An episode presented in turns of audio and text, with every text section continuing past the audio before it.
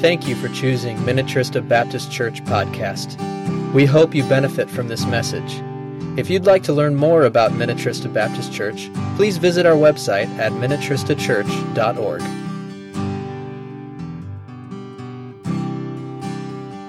Not as I will, but as you will. Then he returned to his disciples and found them sleeping. Could you men not keep watch with me for one hour? He asks. Watch and pray so that you will not fall into temptation. The spirit is willing, but the body is weak. He went away a second time and prayed, My Father, if it is not possible for this cup to be taken away unless I drink it, may your will be done. When he came back, he again found them sleeping because their eyes were heavy. So he left them and went away once more and prayed the third time, saying the same thing. Then he returned to the disciples and said to them, Are you still sleeping and resting? Look, the hour is near. The Son of Man is betrayed into the hands of sinners. Rise, let us go. Here comes my betrayer. That is the reading of God's Word. In our text, we see Jesus praying, and I might just add super hard. And we see God then fulfilling, well, we're going to call it the big dream, but really it's a big promise. God fulfilling the big promise spoken of all the way back, and we've we I, have I've I've talked about this a lot. All the way back to Genesis chapter 3 verse 15. After Adam and Eve sinned, God said, I have a solution. I have a plan. And it's the big promise that his plan was what we celebrated a few days ago. So I've just got some thoughts here as we begin a new year. And uh, really, probably could pray, uh, uh, preach all year on this on this topic of prayer. But I have a few things, and guess what? I blew it. I gave you all the answers to the fill-ins on the back of your bulletin. So you're going to have to uh, listen very carefully. But guess what? It's a pretty simple outline, as you can see. Why pray hard? Here's some thoughts. Prayer is God's idea. God began communicating with Adam and Eve all the way back in the garden. All the way in chapter 2, he first spoke to Adam and Eve, giving direction concerning obedience. Those were his first words to Adam and Eve. Don't eat from this tree. You can eat from all the other trees, but don't eat from this tree.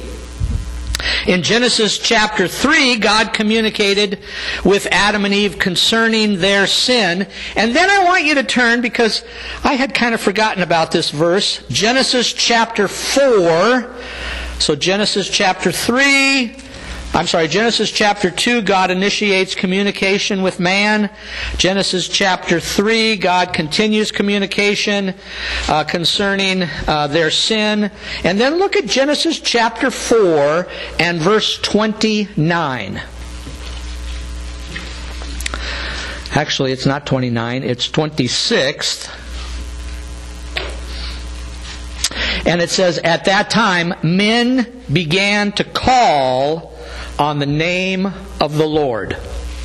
At that time, after Adam and Eve have a, a third child, Seth uh, also had a son and he named him Enosh. At that time, men began to call on the name of the Lord. And if you, I have a book in my library, All the Prayers in the Bible. All the prayers in the Bible. This gentleman wrote all the people in the Bible, all the promises in the Bible. He wrote a number of books, all the prayers in the Bible. And he has, and I made a copy of the outline, he has 650 prayers in the Bible. This might be an interesting uh, devotional for you this new year. I've made some copies of those. They're out in the side room. The 650 prayers of the Bible. Maybe this new year you want to maybe read a couple of them a day. 650 prayers in the Bible. Prayer is God's idea. Number two, prayer changes things. You're all aware of that. Prayer changes things. I've used this phrase before. I read it a long time ago. Prayer is the muscle that moves the arm of God. Prayer is the muscle that moves the arm of God. If you look at uh, Sermon on the Mount, Jesus talks a lot about prayer, and in fact, even uh, talks about the Lord's Prayer there, or a lot of people call it the disciples' prayer, because Jesus is teaching his disciples to pray. But if you look at uh, chapter 7 and verse uh, 7, you will see something that you're very, again, aware of chapter 7, verse 7 of Matthew. Ask, and it will be given to you. Seek, and you will find. Knock, and the door will be opened to you. For everyone who asks receives. He who seeks finds. And to him who knocks, the door will be open. Which of you, if his son asks for bread, will give him a stone? Or if he asks for a fish, will give him a snake? If you then, though you are evil, know how to give good gifts to your children, how much more will your Father in heaven give good gifts to those who ask him? So in everything do to others what you would have them do to you. For this sums up the law and the prophets. Prayer changes things. The Bible says, ask, and it will be given. Seek Knock and the door will be opened. Jesus prays, and I think this is interesting, 25 times in the Gospels, and there are over 450 answers to prayer in God's Word. We've all seen our prayers being answered. Tony gave a perfect uh, prayer praise. He had folks pray for Donna, and she's better. Prayer changes things. Number three, prayer hinders the devil. I think you're aware of this. Tony says it a number of times. The devil hates you. The devil hates you. And especially hates the church. Satan and his demons relentlessly fight against Christians and God's church. Jesus even said this in verse 41 Watch and pray so that you will not fall into temptation.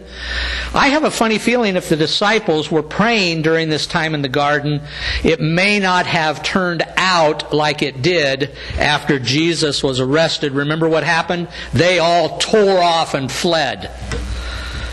There is a very, very interesting story in the book of Daniel. And uh, if you want to turn there, you can. Daniel chapter 10. And uh, this is a prayer. And I think what's interesting about this story is that the Lord heard this prayer immediately when Daniel prayed it. That, that's a good thing. Sometimes we think, Lord, are you really there? Do you really hear my prayer? You know, what's going on? The Lord heard this prayer immediately when Daniel prayed it, but it took a little time, you're going to see why, before the Lord gave the answer to Daniel that he was looking for. Because there was a spiritual battle going on. So, Daniel chapter 10, and for those of you that are students of the Word, this might be an interesting little study for you this week. I did some work throughout this past week on this, and there's some neat things in uh, commentaries and different things. In the third year of Cyrus, king of Persia, a revelation was given to Daniel, who was called Belshazzar. Its message was true, and it concerned a great war. The understanding of the message came to him in a vision. At that time, I, Daniel, mourned for three weeks. We're going to talk about this in a minute. Uh, and, and, our next point, when we get to it, is prayer requires discipline. Daniel prayed and mourned concerning this for three weeks. He says, I ate no choice food, no meat or wine touched my lips, and I used no lotions at all until the three weeks were over. On the 24th day of the first month, I was standing on the bank of the great river, the Tigris. I looked up, and there before me was a man dressed in linen with a belt of the finest gold around his waist. His body was like chrysolite, his face like lightning, his eyes like flaming torches, his arms and legs like the gleam of burnished bronze, and his voice was like the sound of a multitude. I, Daniel, was the only one who saw the vision. The men with me did not see it, but such terror overwhelmed them that they fled and hid themselves. So I was left alone, gazing at this great vision.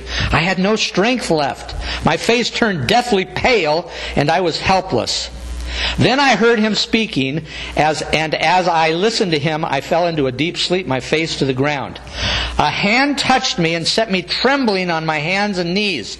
He said, Daniel, you who are highly esteemed, consider carefully the words I am about to speak to you, and stand up, for I have been, I have now been sent to you. And when he said this to me, I stood up trembling. Then he continued, Do not be afraid, Daniel. Since the first day that you set your mind to gain understanding and to humble yourself before God, here's these words Your words were heard. And now, three weeks later, I have come in response to them. But the prince of Persian, prince of the Persian kingdom, resisted me 21 days. Then Michael, one of the chief priests, came to help me because I was detained there with the king of Persia. Now I have come to explain to you what will happen to your people in the future, for the vision concerns a time yet to come. That's the reading of the word, and there was a spiritual battle going on. Prayers were delayed because of satanic forces. Whenever we pray, there is a war in heaven. And so prayer hinders the devil. And so that's why it's so important. And then the fourth one is prayer requires discipline. Daniel's prayer life was disciplined. Three weeks. I have a friend, and when I was growing up, she would always ask for prayer. And what she would always ask for prayer was that her dad would get saved. And I remember for years her praying that and asking us to pray that. I knew this girl, her name's Janet Freeman, in fourth grade. And I remember her bringing that prayer up. Every time we prayed in our children's group or our youth group, Janet Freeman would say, Please pray for my dad to become a Christian. And guess what? We were all together at church on an evening when we were in our early 20s and Janet Freeman's dad came forward in a worship service to invite Jesus into his heart. I mean, praise the Lord, no doubt. Praise the Lord.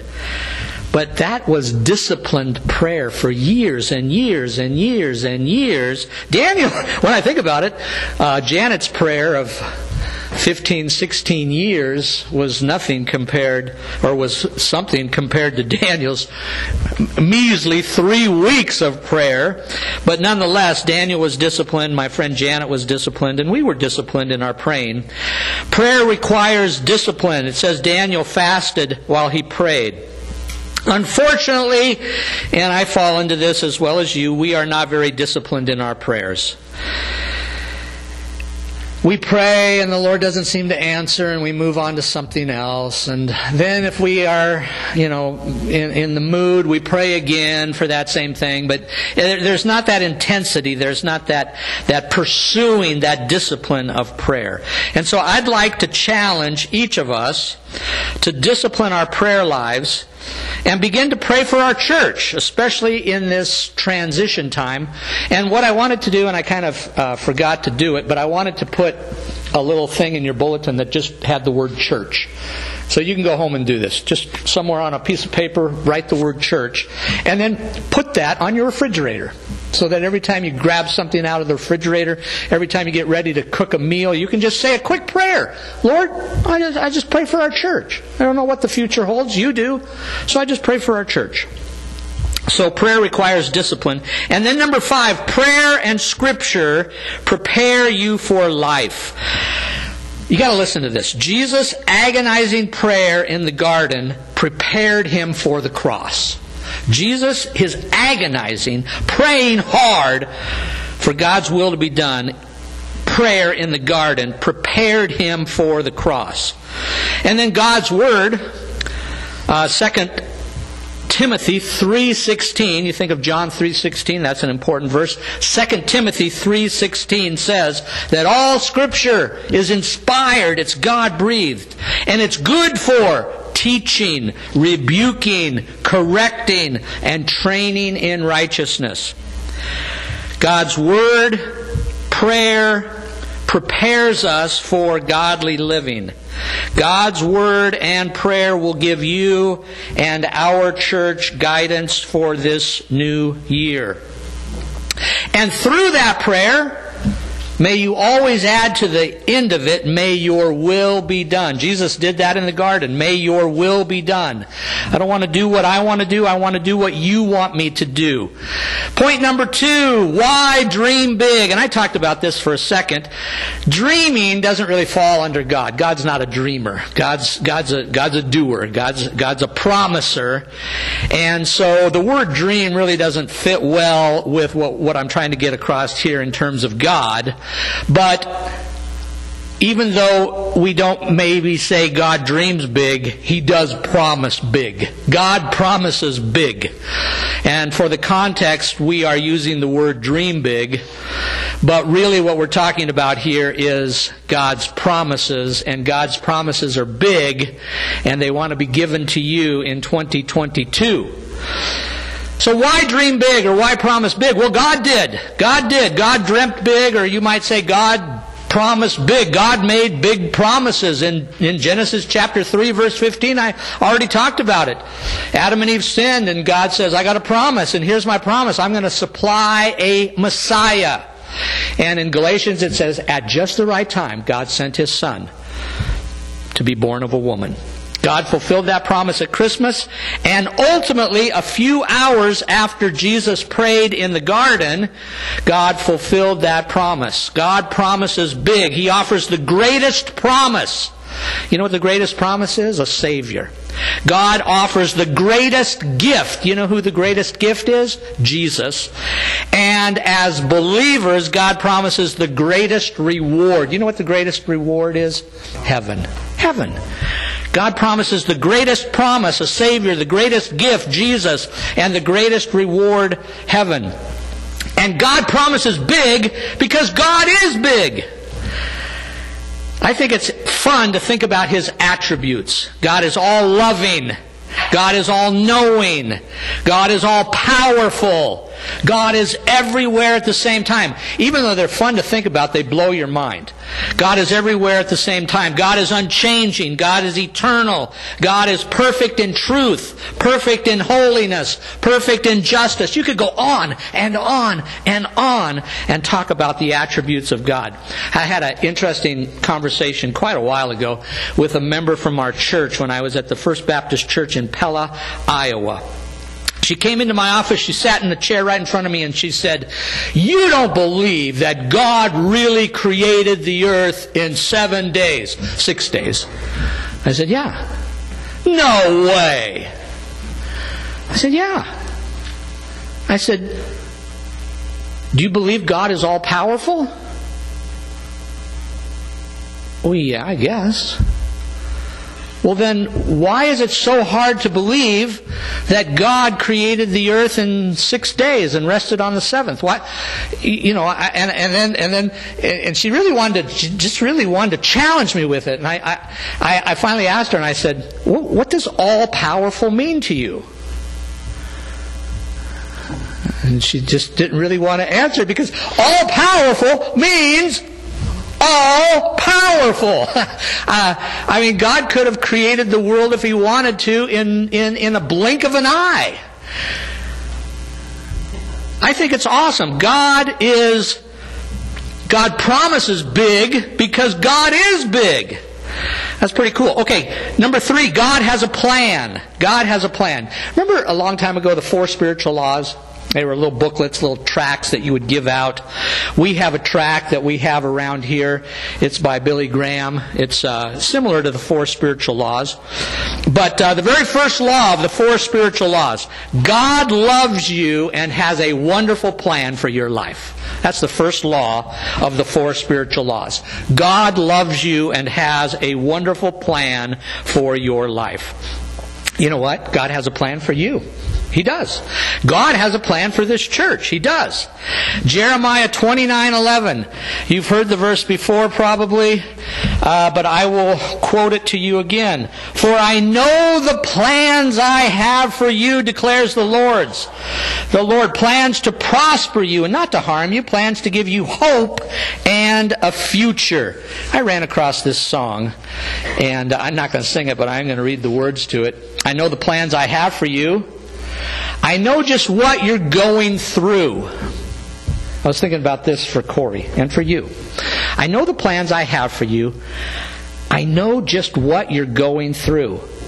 So when you can't see what tomorrow holds, and yesterday is through, remember, I know the plans I have for you. I know the plans I have for you. I know just what you're going through. So when you can't see what tomorrow holds, and yesterday is through, remember, I know the plans I have for you. To give you hope for tomorrow, joy for your sorrow, strength for everything you go through. Remember, I know the plans I have for you. Oh, I love that song. Number four, God will complete His plan. God will complete His plan in your life and in, in His church. I love the picture of Jesus being the potter and you and I being the clay. And we are told to jump up on the potter's wheel and let the potter mold us, like the song says, make us, fill me, use me, mold me, make me, fill me, use me. It goes with Romans 12. Offer yourselves as a living sacrifice. Jump up on the wheel, the potter's wheel, and let God the potter complete his work in you. I love that picture. You know, if you've seen the potter with the wheel, sometimes you got to use the thumb, and it looks like the clay. You know, the, the clay is moldable, but but but still, there's some pressure there. And at times, you and I, we feel like God. Oh, there's some pressure. There's some things going on that I don't quite like. But that's the idea of mold me, make me, fill me, use me. God will complete His plan. If you don't have this verse underlined, you need to underline it. Philippians chapter 1 verse 6. I've used it a number of times, but Philippians chapter 1 verse 6. And this is what it says, being confident of this, that he who began a good work in you will carry it on to completion until the day of Christ Jesus. That's a God will complete his plan verse. Being confident of this, that he who began a good work in you, he began that work when you invited Jesus into your life. He will carry it on to completion. He will be there through all of your life and even when you're on your deathbed. He will complete that work when He takes you to heaven until the day of Christ Jesus. And then the last point is this. God loves His church. God loves this church. The church is God's idea. If it wasn't God's idea, it would have faltered a long time ago. Because people really mess up churches, let's be honest. The church is God's idea. The Minnetrista Baptist Church is God's church. Jesus said, I will build my church. Jesus didn't say, I will build your church or, or so and so's family's church or anything like that. He said, I will build my church. And then he says, and the gates of hell will not stand against it. You know what he also calls the church? He calls it his bride. Those of us that are married, we know how special our bride was when she came down the aisle. Jesus calls the church his bride. So in 2022, pray hard, dream big. And then at the bottom of your bulletin, even though you might feel mad, all those adjectives, sad, confused, concerned, elated concerning the recent news. God is not alarmed, God is not concerned, God is not confused, and God is not without a plan. We must seek Him with all of our hearts to learn how He wants to write the next chapter in the Minnetrista Baptist Church book. Let's bow our heads for prayer. Lord, we do thank you for your word. It's so practical. Talking about prayer, Bible's full of it. Talking about promises, the Bible's full of it. Full of them. Lord, I pray that we would as we begin this new year, take seriously this concept of praying hard and dreaming, dreaming big. And it could be dreams about our church, could be dreams about ourselves, our family, our workplace. Eh, sky's the limit as to what you might want to do. So, Lord, may we be a church that will pray hard and dream big as we begin this new year. And that we might be a church that learns, continues to learn how to lean on you. That'll be our song that we will conclude with. In Jesus' name we pray. Amen. So we're going to sing that song, Learning to Lean. And I like the song because it's not, I've already learned how to lean. it's continuing the concept of learning to lean on Jesus. Let's stand together as we sing. Thank you for listening to our podcast. Minnetrista Baptist Church is a community of Christ followers who value preaching and teaching Scripture, biblical obedience, community, prayer, and evangelism. If you'd like to learn more about Minnetrista Baptist Church, please visit our website at minnetristachurch.org and come by for a Sunday morning service. We'd love to meet you.